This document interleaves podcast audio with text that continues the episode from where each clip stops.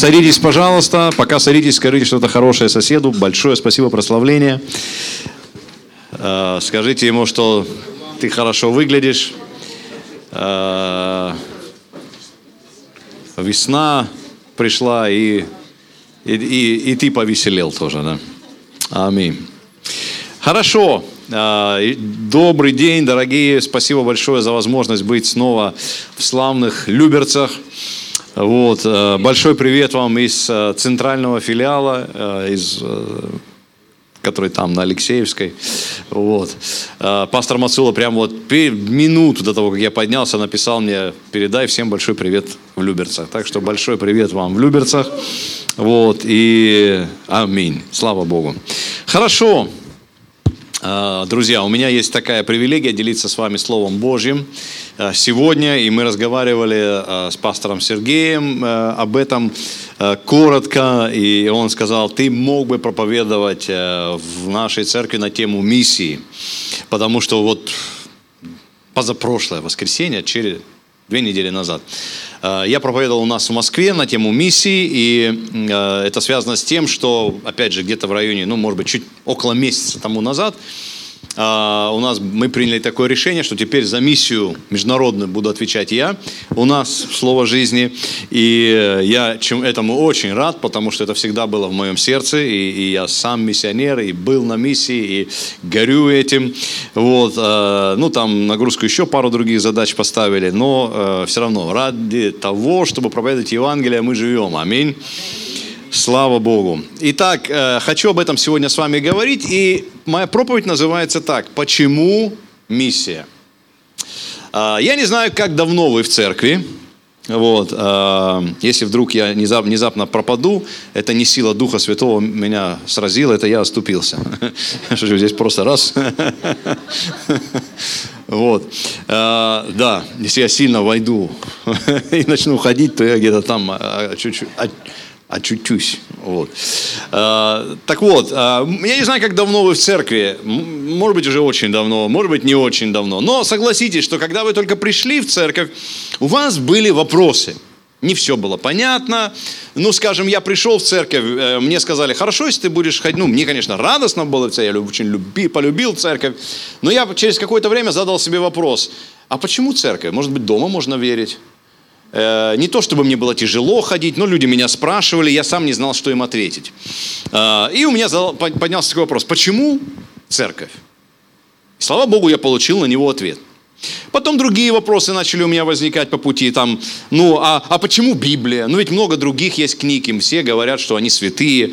Может быть, не только Библию надо читать. А, я имею в виду как Слово Божье. Да? Ну, читать можно больше, чем только Библию. Но Слово Божье у нас одно, это Библия. Вот. Ну, почему Библия? А друг, я, я слышал людей, которые говорили, да чего вот вы, молодежь, молодежь. Почему молодежь? У нас есть прекрасный ответ на это, почему молодежь. Мы не молодежная церковь, то есть церковь для молодежи только.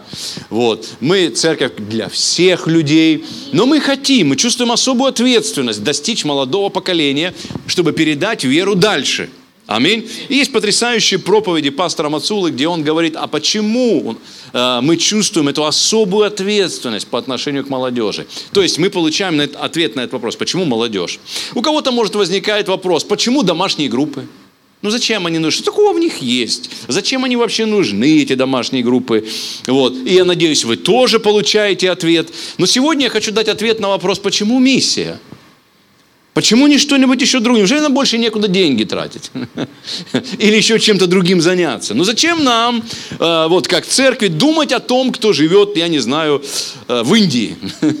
Да? А, помните, как в этом мультфильме? Да? Таите, таите. Зачем таите? Нам здесь неплохо кормят. Да? То есть, зачем нам думать о, чем-то, что далеко, о ком-то, кто далеко? А, это и накладно, и энергии нужно на это больше, а, и трудиться с этим ты сталкиваешься с большим количеством вызовов, потому что одно дело ну, и это хорошо, это важно, это замечательно. То есть я не пытаюсь это столкнуть лбами или противопоставить друг другу. Но одно дело поехать начать церковь в Раменском, и потом всегда благополучно на обед возвращаться домой и кушать свои домашние пирожки. и благословлять имя Божье. Вот, понимаешь? Другое дело поехать в другую страну, с другой культурой, с другим народом, языка которого ты не знаешь, культуры которого ты не понимаешь. На каждом шагу ты как слон в стекольном магазине, потому что ты все не так, как ты привык. Ты переживаешь множество вызовов, шока в некотором смысле. Есть даже такое понятие культурный шок. Это то, с чем вначале сталкивается человек, оказавшись в другой стране, с другой культурой. Тебе надо переучиваться. А, ты попадаешь ну, в какую-то там изоляцию, потому что все те, кто для тебя близок, они очень далеко от тебя – и ты там когда-нибудь, хорошо, сейчас, слава богу, есть там всякие ватсапы, телеграммы и так далее, можно даже с видеокартинкой друг с другом разговаривать. А скажем, люди, которые занимались миссией там сто лет назад, или, или когда я сегодня буду рассказывать о Уильяме Карре, который э, стал миссионером 200-250 э, лет назад, э, когда он садился в, ну, на корабль, он полгода плыл в Индию, два его спутника, которые вместе с ним отплыли в Индию, чтобы проповедовать Евангелие там, даже не доплыли, по пути умерли. Сегодня ты впрыгиваешь в самолет через, ну, самое большое, там, 20 часов. Ты можешь землю облететь два раза за это время. Ты можешь оказаться в любой точке земного шара. И, и, и, другими словами, вызова стало меньше. Сегодня иногда, чтобы заниматься миссией, то есть достигать тех, кто далеко – я сегодня буду об этом более подробно говорить. Иногда даже ехать никуда не надо. Например, церковь в Упселе, Слово жизни в Швеции. Они сегодня занимаются тем, что обучают дистанционно через интернет библейскую школу на фарси языке. Язык фарси – это язык, на котором разговаривают люди, живущие в Иране, люди, живущие также, э, большая, большая часть племен в Афганистане – то есть даже не нужно куда-то ехать, надо просто думать о других. То есть они подумали, записали, перевели, сделали что-то для того, чтобы не только те, кто рядом, услышали Евангелие, но и те, кто далеко. Потому что я заметил, что бывает так, что нас трудно поднять на тех, кто близко даже. Потому что э, иногда, э, знаете, наши молитвы такие. Э, благослови меня, мою семью, мою собаку, мою дачу и больше никого. Они такие, знаете, недалекие очень. Они все в основном вращаются вокруг нашей жизни, наших потребностей. Недавно я такую фразу прочел, она такой вызов мне бросила. Человек э, э, говорит так, если бы Бог, вот просто представьте, если бы Бог ответил на все наши молитвы, которыми мы молились последние две недели. Ну вот все, о чем вы просили Бога, за последние две недели Бог бы вот так вам ответил. Что бы изменилось? Ваша жизнь или мир? Слава Богу, если кто-то говорит мир – но иногда, если мы будем честными, мы скажем так, ну, наверное, моя жизнь. Я бы сейчас ездил на Роллс-Ройсе, у меня была бы три пятикомнатных квартиры, и я бы отдыхал на Гавайях. Ну, что это то, о чем я молился, да? Потому что, если, то есть наша жизнь бы изменилась. А как насчет других людей? А вы знаете, что вот мы сегодня сидим такие здесь, довольные, счастливые, спасенные, э, Господь наши грехи нам простил. А 50 лет назад – Люди мечтали о том, чтобы Евангелие проповедовалось в нашей стране. Никто даже не мог себе представить. В это время люди в других странах, у которых было все хорошо, которым ничего не надо было в этой жизни. У них была свобода вероисповедания, они могли свободно читать Библию, могли свободно в церквях собираться, могли вообще чем угодно заниматься и наслаждаться жизнью. Молились много молились о том, чтобы Евангелие проповедовалось в бывшем Советском Союзе. И Бог открыл дверь. Вот у меня такой вопрос, а чего они об этом молились? Почему они не молились, например, о том, чтобы у них второй, третий, четвертый, двадцать четвертый дом появился? Ну, я не знаю, там, да, у кого. Или, ну, они хоть и жили там, в другой, других частях мира, вот, э, и, э, ну, там тоже, наверное, вызова хватало им, да, ведь всегда, даже где хорошо, может быть лучше – и э, не зря же говорят, что хорошо везде, только там, где нас нет. То есть всегда, я заметил так, человеку всегда плохо. Ну, не вам, в Люберцах, конечно. Но человеку всегда плохо. Всегда. Я знал, знаю одного человека, так забавно было, я его просто много лет знаю. Забавный, хороший человек, искренний, добрый, но забавный. А вот сколько лет я его знаю, вот где бы он ни был, он всегда недоволен. Что бы ни с ним ни случилось, всегда что-то не так. А, всегда он усмотрит какую-нибудь мушку в ведре благовония. Всегда, знаете, вот есть люди такие таланты, вот есть люди, которые могут взять ведро, не буду уточнять чего, и сделать из этого благовоние.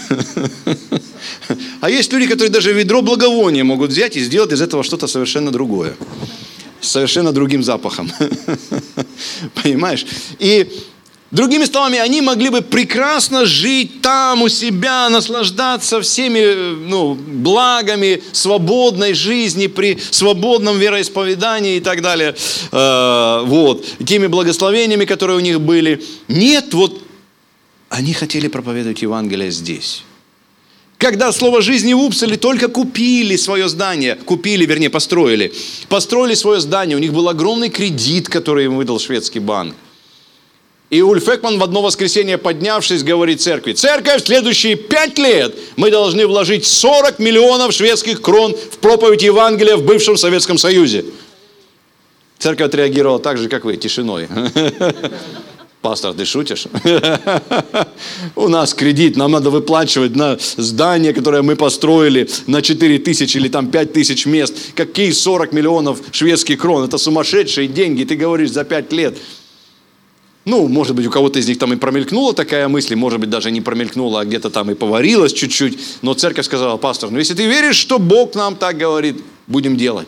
Потому что Бог поместил в сердце бремя за нас с тобой. Нас даже еще не было. Ну, по крайней мере, многих из нас. Я имею в виду в семье Божьей. Мы-то были уже, но были в другой семье, не Божьей. И делали дела, о которых сегодня не хотим вспоминать. И вот в это время, когда мы были еще, как Библия говорит, врагами Богу.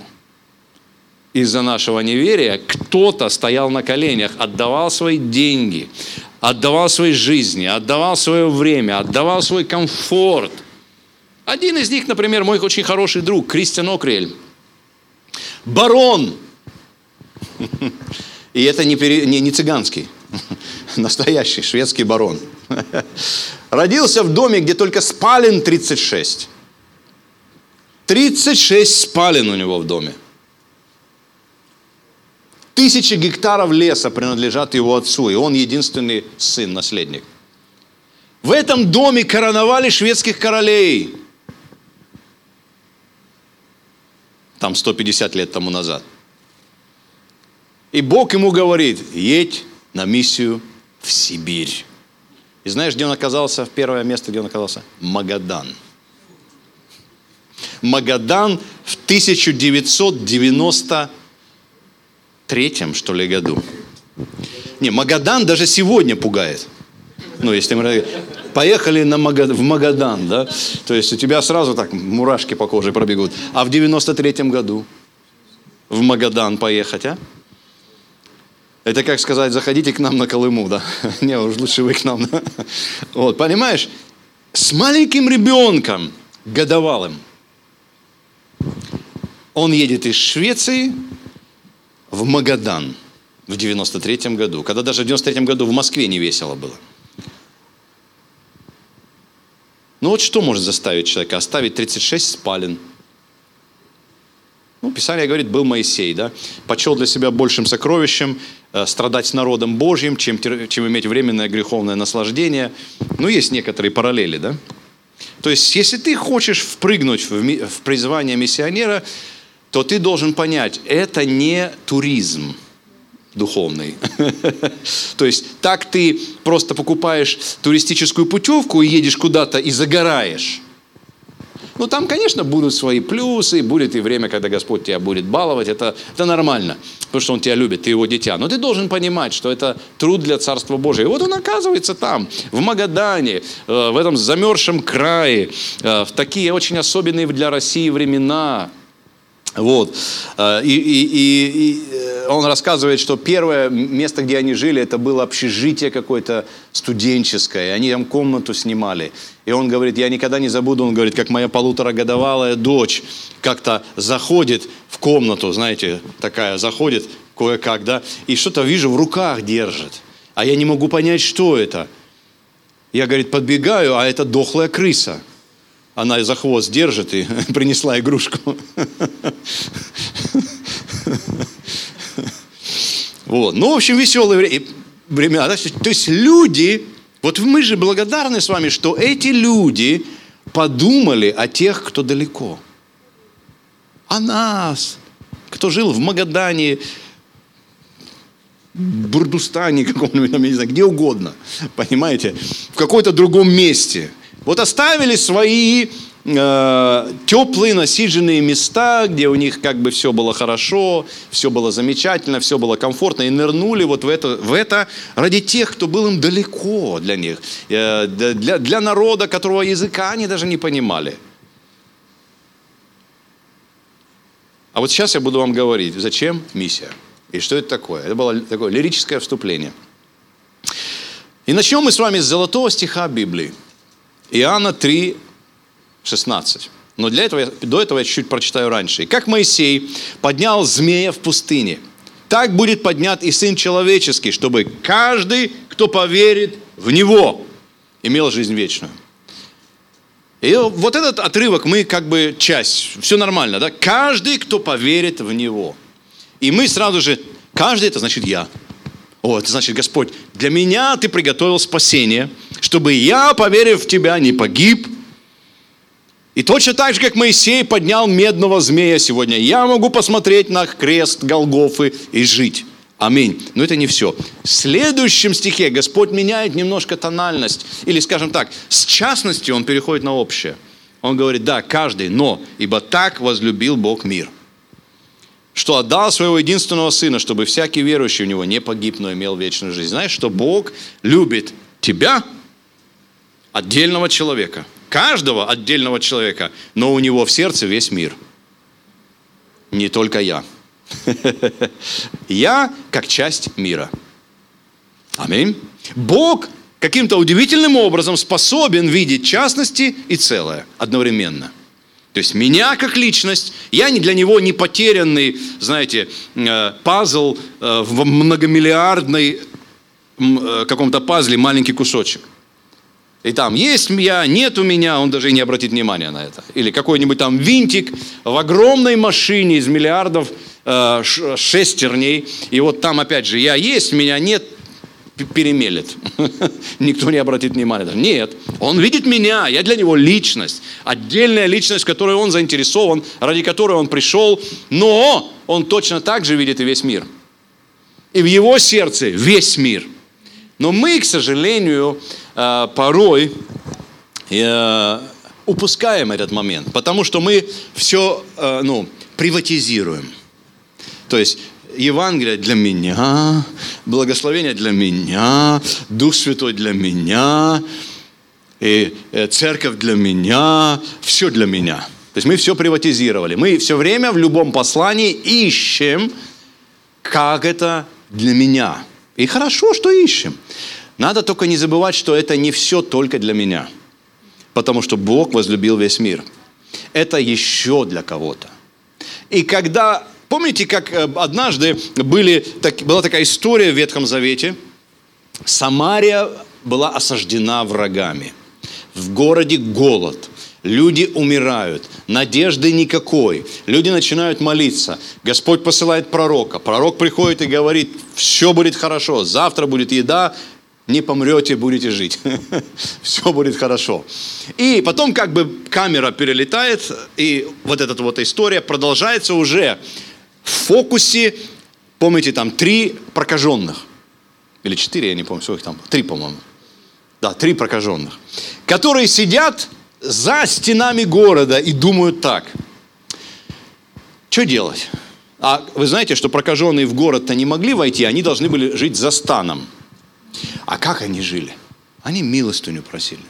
Тогда не существовало никаких социальных пособий для больных людей, э, но была заповедь заботиться о немощных, о слабых. И народ, вы помните, э, Моисей говорил, не обирайте весь виноград, не э, оставляйте что-то бедному там, и, и немощному. И, то есть внутри э, израильского народа была сильная традиция милостыни, то есть помогать тем, кто не может позаботиться о себе. И люди выносили часто продукты, оставляли, и тогда эти, кто не мог о себе сам позаботиться и не могли жить вместе со всеми, могли с этого каким-то образом питаться.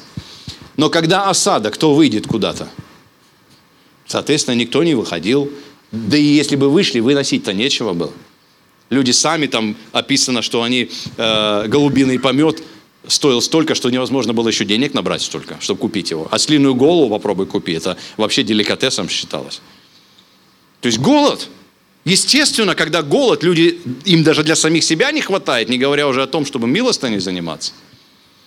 И вот они сидят и говорят, погибаем делать нечего вообще. И тогда к ним приходит такая мысль, пойдем к сириянам. Может быть, они нам что-то, хоть какие-то объедки бросят. Тогда будем жить. Или убьют нас. Но если мы здесь останемся, все равно погибать. Поэтому так хоть есть какой-то шанс маленький, если пойдем, может что-то получится все-таки. И вот они идут к сириянам, эти три прокаженных, там, вы знаете эту историю, Господь устраивает так, что сирияне перепугались, услышав этих трех человек, подумали, что израильтяне наняли армию какую-то на них – друг друга перебили и убежали. Такое интересное чудо. А, эти трое прокаженных приходят в стан и видят там огромное количество продуктов, богатства, все брошено, никого нет. И что они делают сначала? Они заходят в первый шатер и начинают есть. Едят, едят, едят, едят, едят, едят. Потом уже не могут. Забирают с собой, берут с собой там какие-то одежды, серебро, золото, еду, уносят, прячут – Потом думают, слушай, надо еще пойти что-то взять. Идут в следующий шатер опять, едят, едят, опять забирают, опять уносят. Потом один из них говорит, слушай, нехорошо как-то. Народ там голодает, а мы здесь все эти благословения только себе оставляем. И дальше один из них говорит такие слова. Не, это день радостной вести. Нехорошо, что мы это для себя оставляем. И они идут в город и рассказывают об этой радостной вести. Аминь. Так вот, мы, христиане, часто похожи на этих прокаженных. Господь нас спасает, Господь нас призывает, Господь дарует нам свои благословения, а мы едим, едим, едим, едим, припрятали. Мы как хомяки. В щеках у нас много. Мы туда утрамбовали все эти благословения и носим с собой. Я вижу церкви, наполненные такими вы извините за сравнение, духовными хомяками, которые переполнены знаниями, переполнены благословениями, переполнены, переполнены, переполнены. Мы, они уже посетили все инкаунтеры, которые только существуют, все консультации, все пророческие выезды, все вечера Духа Святого, все вечера поклонения, э, отклонения, чего хочешь, библейская школа, утренняя, дневная, вечерняя, э, теологические курсы, подкурсы, курсы, э, что еще? Детские, что хочешь, да. Вот все, вот полные щеки благословений. Надо делиться. Это день радостной вести. Сегодня вот у нас вот столь, Бог нам даровал это. Когда-то вот то все, что у нас сегодня есть, это духовное богатство, которым мы владеем сегодня. 50 лет назад – Верующие, которые были здесь, где сегодня мы, они даже себе представить этого не могли. На, все, на, на всю церковь могло быть одно Евангелие. Мне рассказывал человек, который в те времена был верующим, он сказал, у нас была церковь человек сто. И в церкви было только, была только одна Библия. Ее читали круглосуточно. Ты должен был записываться в очередь. И твоя очередь могла прийти в три ночи. Ты должен был прийти к кому-то домой, забрать у него в три ночи Библии, почитать, и тогда к тебе потом приходит следующий, забирает в четыре, и так круглосуточно, потому что на всю церковь только одна Библия. Потом другой подумал, слушайте, надо, это очень тяжело. И они начали от руки переписывать Евангелие. И тогда ходили уже от руки переписанные Евангелия. А, и люди могли хоть как-то знакомиться в тетрадках там э, с Евангелием. Понимаешь? Но сегодня мы, как вот эти вот три прокаженных, у нас пир горой. У нас просто мы не знаем, как все это переварить, что нам сегодня предлагается. Да? Вот. Уже, уже просто уже мы начинаем перебирать. Это хочу, это не хочу, это буду, это не буду. А, но сегодня, и слава Богу, что Господь принес такое духовное богатство для нас. И что интересно, точно так же, как пророк сказал, помните, что завтра, как там гомер пшеницы будет стоить шекель, там ячменя еще меньше. И был один человек, который сказал, никогда этого не будет. Что интересно, когда еще железный занавес был, и сюда нельзя было ездить, был молодой пророк. Ну, было много пророков, но одного из них звали Ульф Экман. И на одной конференции было множество разных пророчеств, где говорили так. Скоро Россия придет, Советский Союз тогда говорит, Советский придет и захватит нас. И все боялись. Надо, надо бункеры строить, надо едой запасаться. А Ульфекман говорит, когда я услышал это пророчество, Дух Святой мне сказал, нет, вы приедете и принесете благую весть в бывший Советский Союз. Не вас захватят, вы принесете Евангелие. Именно так и случилось. Он вышел и начал пророчество. Очень интересное пророчество. Его пророчество началось так. Так говорит Господь. Ха-ха-ха-ха. Это уже не помещалось в религиозное сознание людей. Ха-ха, Бог смеется, да. Над страхом людей иногда. Или ограниченностью. Да? Он говорит, нет, не Советский Союз придет, мы придем в Советский Союз. И, ну, чье пророчество исполнилось, вы сегодня видите, да? Аминь.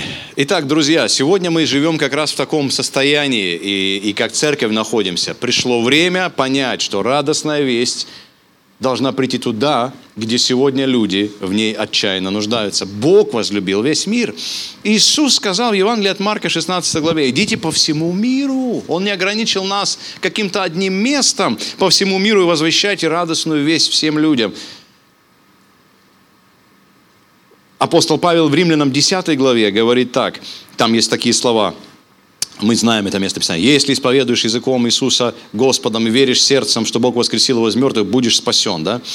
А, и всякий верующий в Него не будет постыжен. И Господь богат для всех призывающих Его. И каждый, кто призовет имя Господне, будет спасен. И мы так любим это место Писания. Господь, Ты богат, я Тебя призываю, Ты богат для меня, богат благословениями, там, милостью, благодатью. Аминь, аминь, аминь.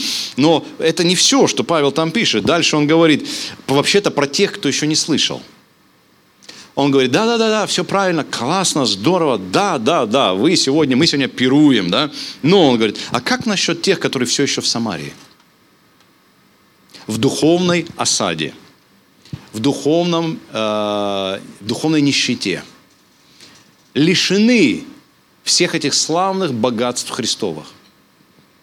И дальше Павел говорит так, как им призывать вот этого богатого Бога? Ведь они в него еще не поверили. Как поверить в того, о ком не слышали? Как услышать, если никто им не возвестит? И как кто-либо может возвестить, если не будет посланным? Понимаешь?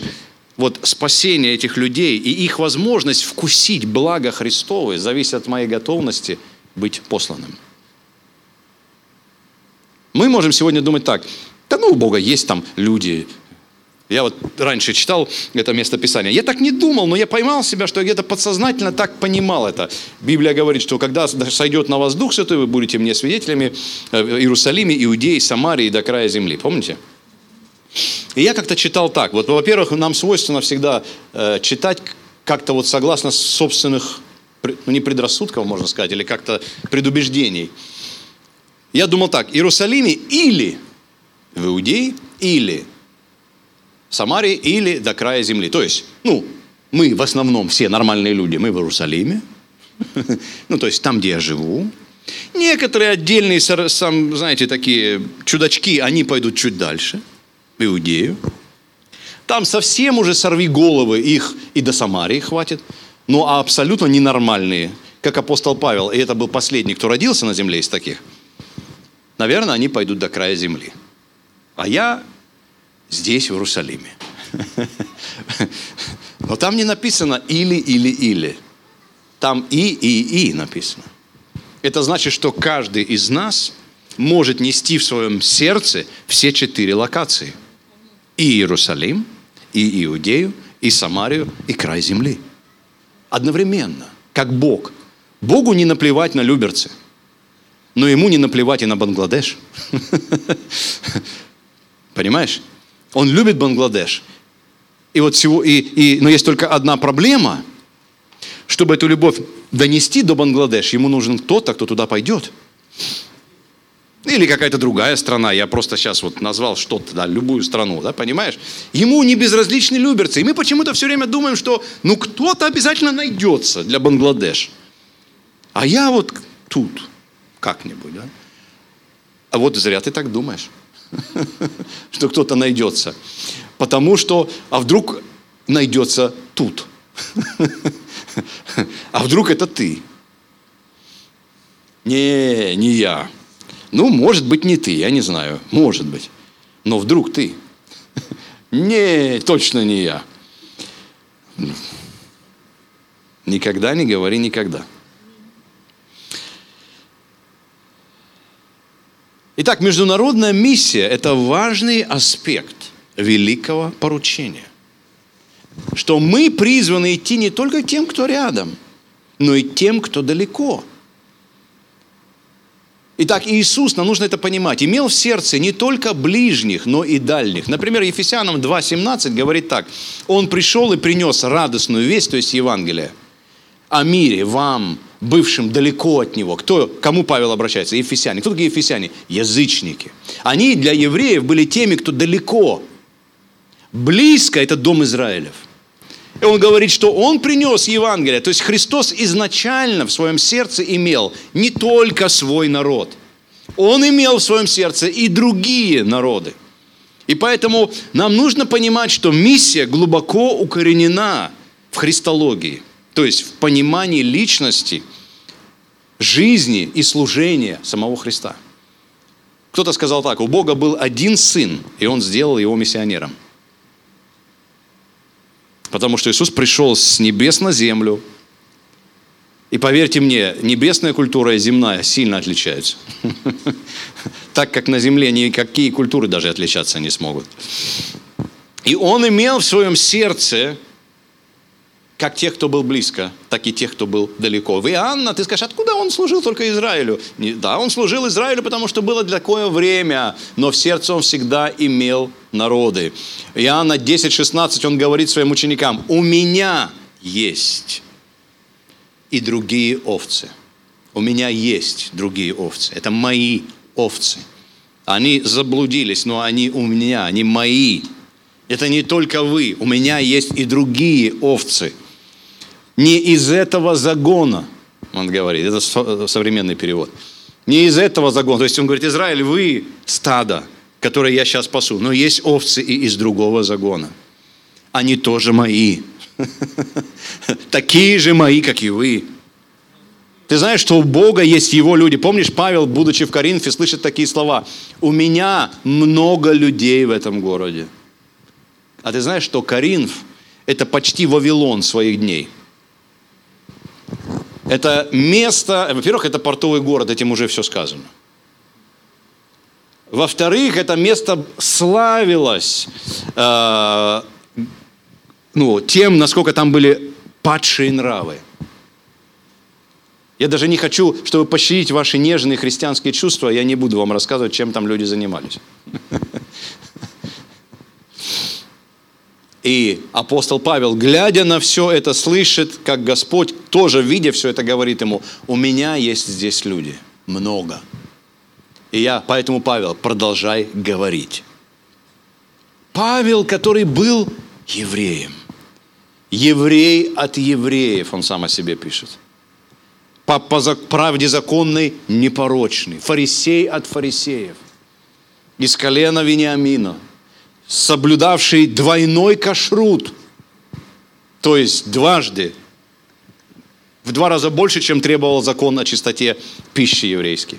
Оказывается, среди язычников, и Господь ему говорит, Павел, я пошлю тебя далеко к язычникам. Зачем Павла, который знал на зубок все иудейские законы и правила? Ну, его бы надо было бы не Петра, рыбака, который, ну, народно, по-народному знал, как там евреи верят, да, ну, ходил в синагогу, понятно, был образован, но по сравнению с Павлом был ребенком во всех иудейских тонкостях. Зачем было тогда, ну, лучше бы Петра, такого, знаете, маленько грубоватого, рыбака, не такого образованного, попроще мужичка, его бы надо к язычникам отправить. Но Господь берет Павла, который мог бы на лопатки положить любого иудея в знании закона и отправляет к тем, кому на этот закон плевать было вообще. Чтобы их привести, он говорит. Я тоже должен их привести, этих овец, он говорит. И они будут послушны моему голосу, и будет одно стадо и один пастух. Давайте прочтем известную притчу, которую мы столько раз уже читали, но немножко с другим акцентом или с другим пониманием. Иисус рассказывает о 99 и одной овце потерявшейся, помните? Он говорит так, это Луки 15 глава. Предположим, у кого-либо из вас есть 100 овец, а одна из них заблудилась. Разве он не оставит 99 в пустыне и не пойдет искать заблудившуюся? Вы знаете, вот эти два, две, два слова «оставит» и «пойдет» – это вообще краеугольный камень служения миссионера – ты оставляешь что-то здесь, и ты идешь куда-то за потерянной овцой, за заблудившейся овцой. Ты всегда что-то оставляешь. Я помню, когда я поехал э, в 2016 году, мы поехали в Азербайджан служить другой стране, который, я много лет там, я первый раз там был в 94 году на миссии, но потом уехал и просто поддерживал отношения. Но в 2016 году я почувствовал, что Господь снова призывает меня помочь этой церкви. Они проходили очень особенное время, в очень особенной ситуации –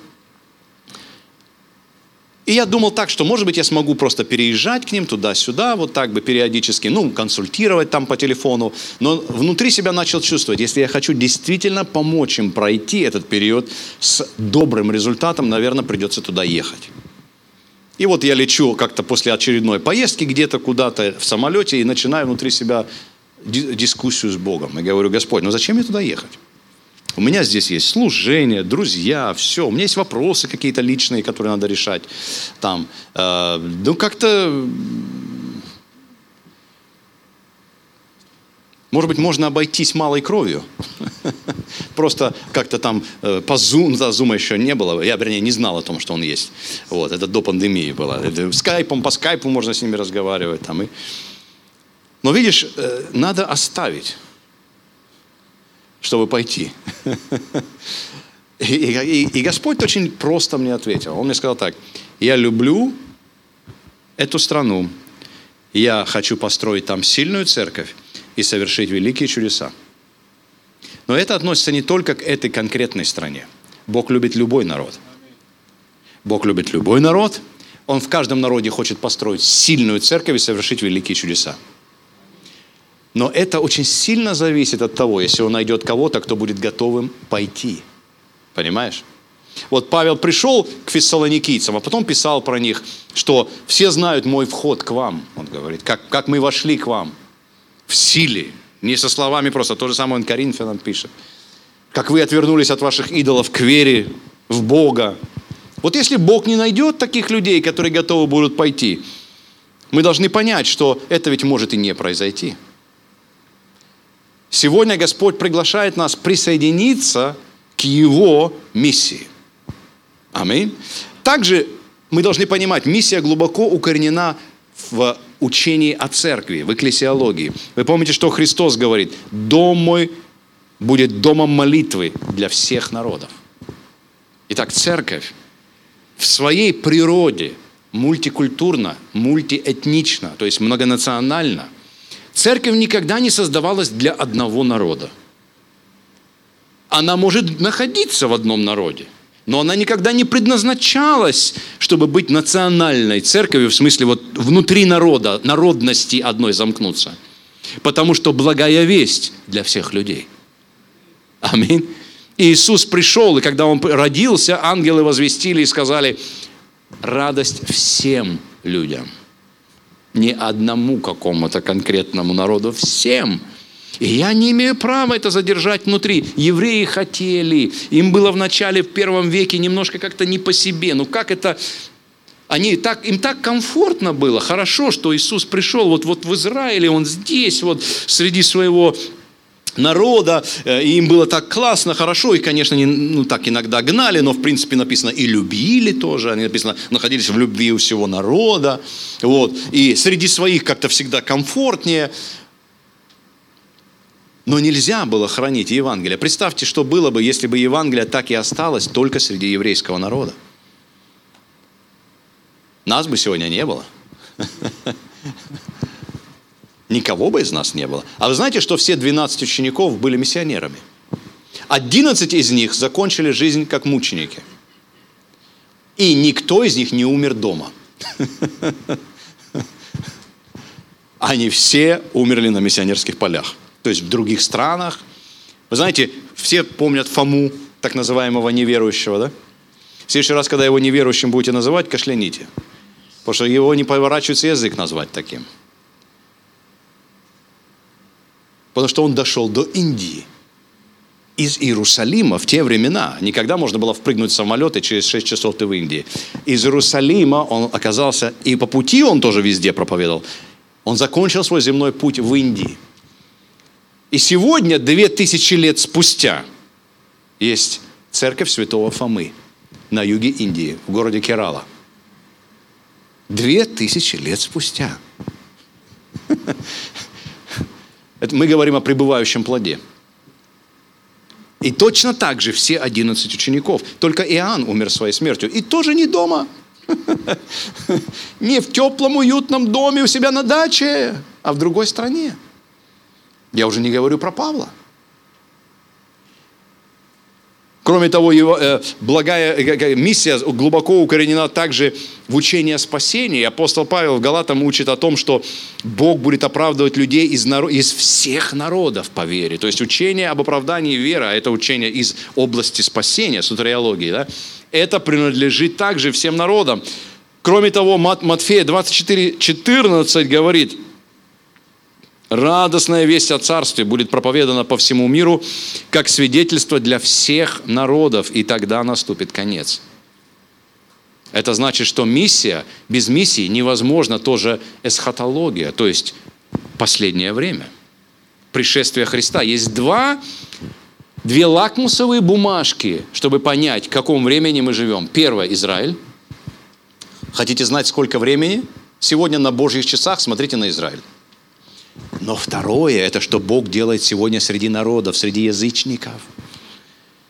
К чему мы тоже призваны. Мы призваны что-то делать для Израиля, но мы точно так же в не меньшей степени призваны что-то сделать для других народов. Если из Библии вырезать миссию, в ней не останется ничего, кроме обложки. Аминь. Я мог бы еще очень много рассказывать, но уже нет времени, друзья. Э, о удивительных историях из жизни людей. Кто-то из них жил давно, кто-то из них жил недавно, кто-то из них до сих пор живет. Которые не считали себя, конечно, ни в коем случае героями веры. Можно, что кто-то вышел, кто играет, да? Вот. Не считали себя какими-то героями особыми. Они просто ответили на призыв Божий – идти до края земли. Но когда мы сегодня смотрим на их жизнь, мы говорим, это были действительно герои. Они шли в другие страны, они слали миссионеров, они сами становились миссионерами. Благодаря служению некоторых из них мы сегодня с вами в Царстве Божьем. Мы сегодня дети Божьи. Я просто хочу сказать, что сегодня в мире есть около трех миллиардов человек, которые еще не достигнуты Евангелием. Один 1,4 миллиарда достигнуты очень слабо. Один миллиард человек еще никогда не встречал живого христианина. Послушайте, 634 миллиона людей сегодня есть на земле. Которые не имеют доступа даже к маленькому отрывку из Писания на родном языке. Ну, то есть вот сегодня вам утром стало плохо как-то на душе, кошки заскребли, вы Библию открыли и прочли. Господь пастырь мой, я ни в чем не буду нуждаться. Вы благословлены, потому что, во-первых, вам было что открыть и было что прочесть, и потому что вы поняли, что прочли. Но на Земле сегодня есть 634 миллиона людей, человек, которые не могут прочесть даже такого маленького отрывка на своем родном языке. Мир это не только спасенные и не спасенные, это еще достигнутые и недостигнутые. То есть народы, где Евангелие возвещено, где есть церковь, которая может продолжать дело благовестия. И, и народы, где еще не посажена церковь, где или, или присутствие церкви очень слабое, и ей нужна помощь, чтобы начать влиять на этот народ. Сто лет назад на пять тысяч христиан был один миссионер. Сегодня в среднем один на сто тысяч. Хотя путешествовать стало гораздо легче, друзья. Как я сказал, э, тогда, чтобы путешествовать, иногда это было путешествие в одну сторону. Люди садились э, в, в корабль, отплывали, плыли полгода, а некоторые по пути умирали даже. Но готовых идти было даже больше. И ты скажешь, а что делать-то теперь? Что, все бросать и уезжать? Нет, не обязательно. Я тебе дам три простых совета, что ты можешь делать. Скажу по-английски, потом переведу. Раз уж мы говорим про миссию, хорошо учить английский язык. Так что же делать? Pray, give, go. Перевожу. Молитва, даяние, посланничество. Если ты не можешь ехать, молись. Ты всегда можешь молиться за какого-то миссионера. Если хочешь узнать, о ком молиться, спроси. Мы тебе скажем. есть люди, которые трудятся сегодня в непростых местах. И когда я был на миссии, были моменты, когда я все отдал бы за то, чтобы знать, что за меня кто-то молится на континенте, на большой земле. Даяние ты можешь поддерживать финансово. Миссия – это дело, которое требует денег. И я знаю, что когда мы сеем на проповедь Евангелия – это одна из самых плодовитых почв, которая только может быть. И третье, ты, может быть, тоже можешь поехать. Не сбрасывай это со счетов сразу. Не говори, не, это не я. Потому что, во-первых, не обязательно ехать на всю жизнь. Да и, не, и, не, и 99% э, миссионеров не едут на всю жизнь. Но ты можешь поехать на короткую поездку, например, на три недели, ты можешь поехать на год, и так далее. Я думаю, что скоро мы увидим волну миссионеров. Аминь. Которые поедут, может быть, на несколько недель, потом поедут на несколько месяцев, кто-то поедет на несколько лет. А кто-то, может быть, скажет, как Руфь, твой народ, мой народ. И будет проповедовать и служить в другой стране. Поэтому, друзья, молитесь жертвуйте. И если нужно, едьте, будьте открыты. Не обязательно ехать, как я сказал, можно также молиться. Это огромная э, польза и огромное вложение. И последнее. Помните, как Давид однажды, будучи э, ушел, там у него были какие-то дела, он взял всех своих солдат, и пока их не было, филистимляне напали на Секелак, где он жил, схватили его семьи, все их имущество. Они, когда пришли увидели, они были в отчаянии, но Бог им сказал, гонитесь, догоните, все заберете. И вот они все забрали, догнали этих филистимлян, еще больше даже взяли. Но часть людей остались с обозом, помните? То есть вещами, а часть пошли дальше с Давидом и захватили всю эту добычу. И когда они вернулись, они хотели всем раздать, но некоторые люди сказали, нет, те, которые ходили на поле и сражались, это им принадлежит. Те, которые были у обоза, ничего не получат. И тогда Давид установил правила в Израиле. Те, которые ходили на войну, должны получить то же самое, что и те, которые оставались у обоза. Поэтому неважно, ты поедешь на поля или ты будешь молиться и жертвовать здесь. Если каждый будет делать верно свое дело, все получат одинаковую награду. А плодом станет, мир будет спасен. И Евангелие будет проповедано. Аминь. Давайте будем молиться. Давайте встанем и помолимся. Господь, прямо сейчас мы просим Тебя, а, чтобы то, что мы слышали, глубоко отложилось в нашем сердце. Мы также просим Тебя, Господь, чтобы если внутри нас есть миссионерское призвание, или мы хотим просто быть теми, кто молит, это тоже миссионер, который остается у обоза и обеспечивает а, обеспечивает тех, кто на, на поле боя, всем необходимым, молитвой, поддержкой, финансами. Мы молимся, чтобы так или иначе мы были миссионерской церковью, которая думает, молится, жертвует и планирует и действует, чтобы Евангелие проповедовалось до края земли. Мы просим у Тебя об этом во имя Иисуса Христа. Оживи это призвание внутри нас и открой нам двери во имя Иисуса. Благодарим Тебя. И весь народ сказал – Аминь. Аминь. И перед тем, как я передам микрофон, у меня есть еще один вопрос, который я хотел бы задать всем, кто здесь. Если вы еще никогда не молились молитвой покаяния, тогда сейчас самое время это сделать. Если здесь есть такие люди, вы хотели бы помолиться и сделать первый шаг к Богу, тогда поднимите руку, я с огромной радостью, это для меня привилегия будет помолиться вместе с вами. Есть ли такие люди здесь или нет? Если есть, Просто поднимите руку, помашите мне, и я тогда буду молиться вместе с вами. Спроси у того, кто рядом, ты спасен?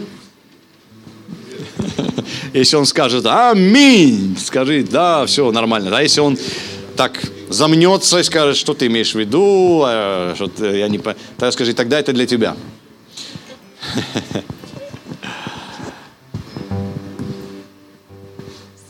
Итак, есть ли кто-то, кто хотел бы молиться? Давайте помолимся тогда все вместе в конце. Может быть, вы не решаетесь выйти, но я хочу все равно предложить нам всем молиться так. Может быть, вы смотрите нас онлайн, тогда также присоединяйтесь к нам в молитве. Давайте все вместе скажем так. Отец Небесный, я прихожу к Тебе такой, какой есть. Я прошу Тебя, прости меня, прими меня – я верю в Иисуса Христа. Он мой Господь и Спаситель. Он умер за меня и воскрес на третий день для моего оправдания. Иисус, я верю в Тебя всем сердцем. И я принимаю Тебя. Аминь. Аминь. Слава Богу. Пусть Бог благословит вас. Спасибо.